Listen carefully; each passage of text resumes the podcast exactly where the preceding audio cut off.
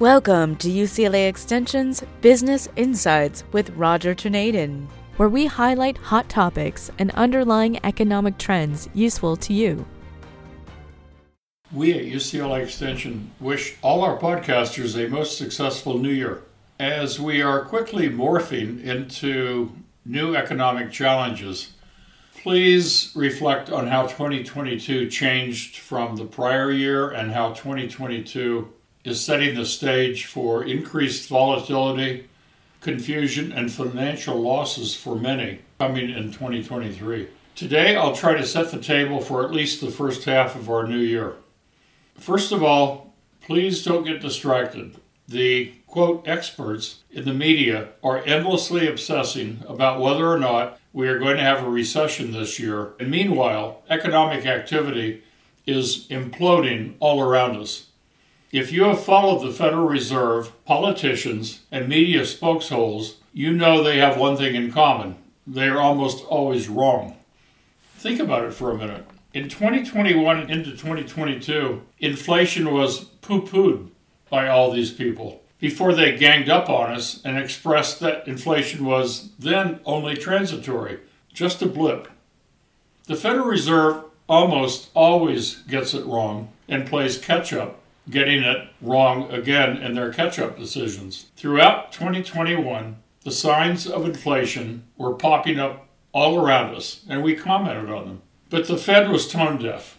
In late 2022 through now, the Fed is behaving as if the economy is red hot and needs to have more cold water thrown on it. They are cratering the economy and worsening the recession that we're already experiencing. By the way, as we've discussed in many prior podcasts, the Consumer Price Index is greatly understated and understated so much that real economic growth is reported when there is no economic growth across the economy. A quick review of why this is true.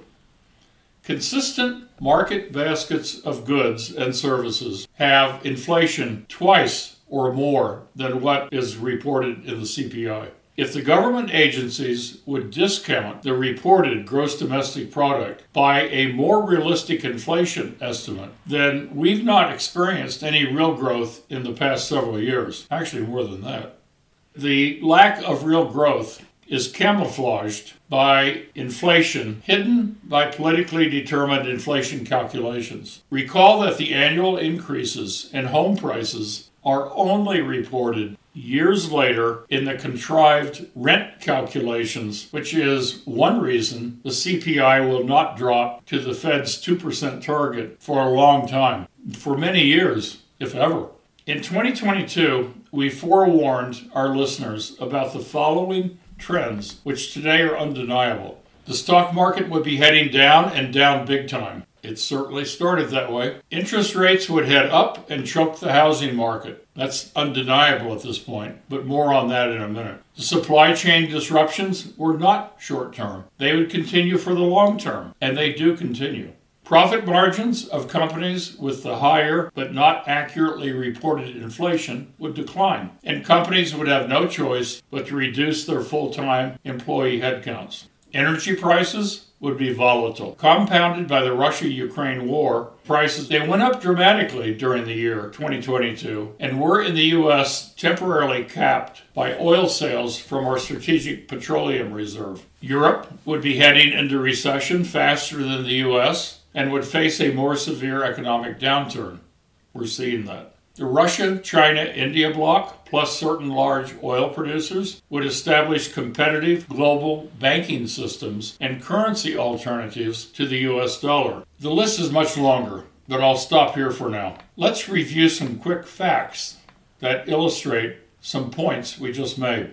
The number of homes being sold in this country each month has already fallen by a third. The number of job cuts in November was 417% higher than it was during the same month a year ago. And at this point, even Amazon is laying off thousands of workers. The Federal Reserve has declared war on inflation, but prices continue to spiral out of control. In fact, vegetables are 80% more expensive now than they were 12 months ago. Meanwhile, the financial markets continue to plunge. A third of the value of the NASDAQ has already been wiped out, and more than two thirds of the value of all cryptocurrencies is already gone. So many people have been waiting for an economic nightmare to come, but the truth is, it's already here. The following are 11 signs that the economic tipping point that everyone has been waiting for has arrived. Number one, U.S. manufacturing is declining at the fastest pace that we have seen since the early days of the COVID pandemic. The Standard & Poor's Global U.S. Manufacturing Purchase Managers Index, the PMI, fell at the fastest rate since May of 2020 this past month, a continuing sign that the manufacturing sector is on the decline, and this was reported just about a week ago. The U.S. manufacturing PMI posted 46.2 in December, down from 47.7 in November, and solidly below 50, which signals the sector is contracting, according to S&P Global. Production levels contracted in the back-to-back months, with new sales plummeting at the end of December at the fastest rate since 2007, as companies cited weakening demand amid economic uncertainty and inflation weighing on consumers. Number two, U.S. services PMI has now fallen for six months in a row. Number three, we just witnessed the largest one day drop in the Baltic Dry Index since 1984. The Baltic Exchange's Dry Bulk Sea Freight Index crashed about a week ago in the worst decline on record sinking on prospects of a global recession.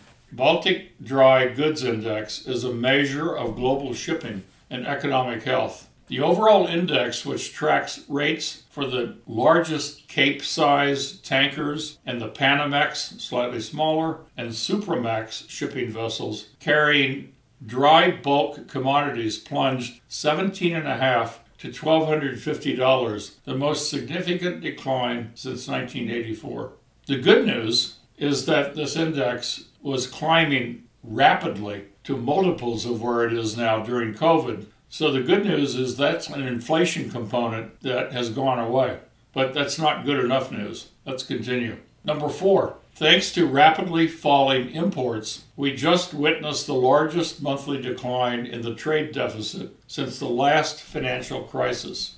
The November trade deficit narrowed to $61.5 billion from 77.8 in the prior month, coming in below the median estimate of 63, and just barely missing the top end of the range of 61.3 to 80.5 from 42 economists. Remarkably, the 20% one month decline in the deficit was the largest single drop on a percentage basis going back to the global financial crisis of 08 09. Number five, in 2022, U.S. auto sales were the lowest that we have seen for a full year in more than a decade.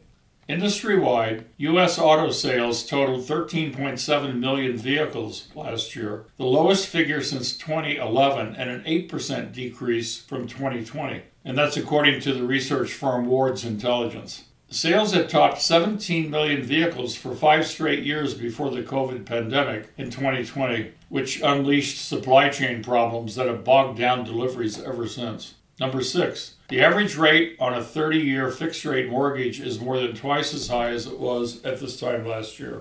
Mortgage rates inched up again last week after a slight increase the week before interrupted six straight weeks of falling rates. The 30 year fixed rate mortgage averaged 6.48% in the week ended January 5th, up from 6.42, according to Freddie Mac. A year ago, the 30 year fixed rate was 3.22. Number seven, according to CNN, sales of apartments in Manhattan were 28.5% lower in the fourth quarter of 2022 than they were in the fourth quarter of 2021. Higher rates and still higher housing prices cooled demand at the end of last year, causing sales to tumble. Sales dropped 28.5% in the fourth quarter compared to the fourth quarter of 2021, as I mentioned. Number eight, Overall, existing home sales in the United States have fallen for 10 months in a row. And are now down by more than a third since January 2022. Number 9. Bed Bath & Beyond is warning the company is literally on the verge of declaring bankruptcy. Bed Bath & Beyond warned last week it's running out of cash and is considering bankruptcy.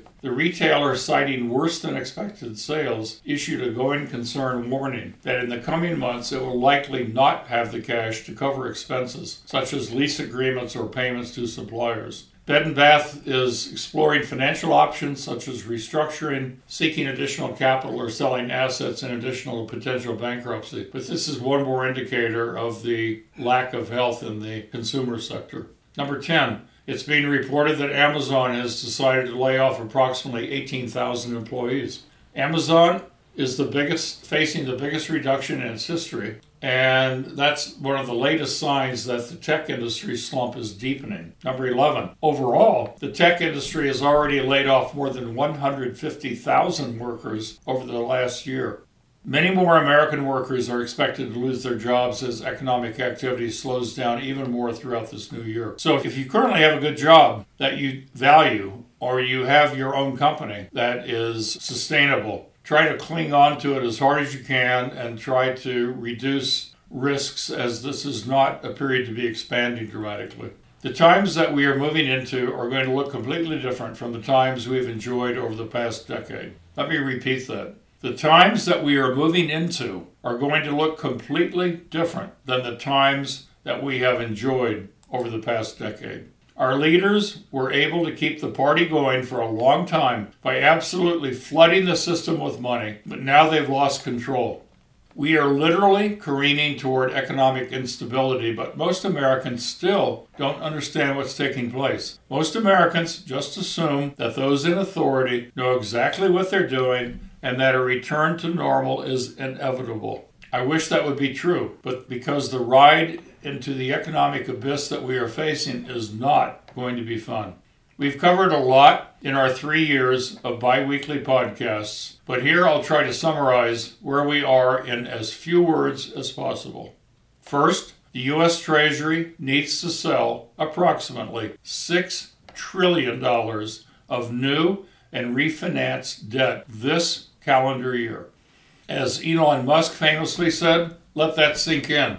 $6 trillion is 20% of all the federal debt outstanding. Secondly, who will be the buyers?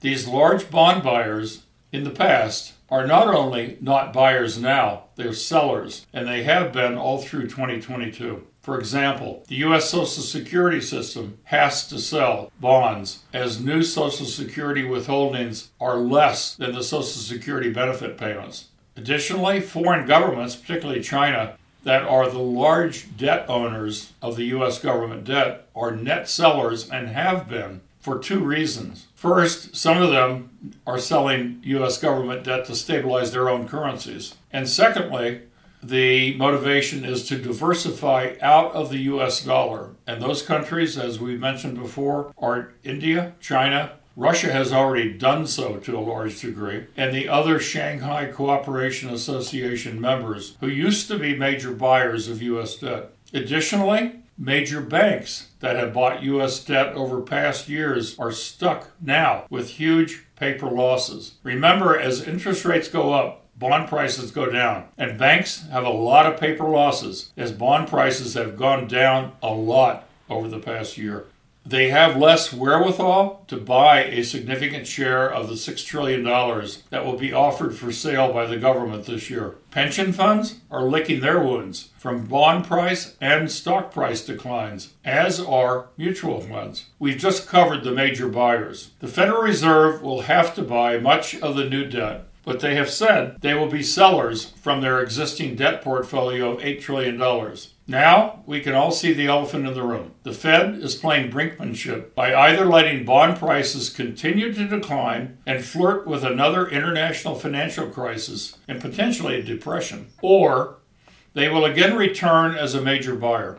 Either way, the financial markets will be damaging to those investors not pulling back on their bond and stock investments. What a choice! Face a potential depression, or face another and larger round of inflation. Either will spook bond and stock markets during this year.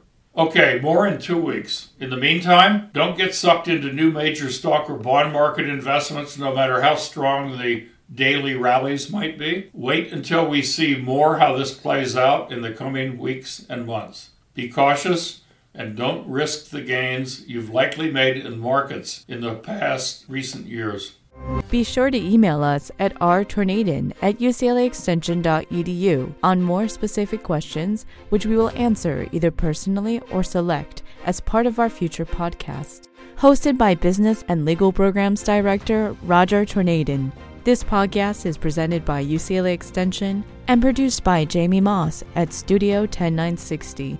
These podcasts are made for educational purposes and are not financial advice. The goal is to educate and provide resources on focused economic and job trends with the latest support research so that you can make more informed financial and career decisions that best suit your personal needs. UCLA Extension offers more than 5,000 online and in classroom courses taught by over 2,000 leading practitioners to help you get from here to there. For more information on this podcast or our financial and legal programs, please check us out at www.uclaextension.edu. We know it's about your life, not just your money.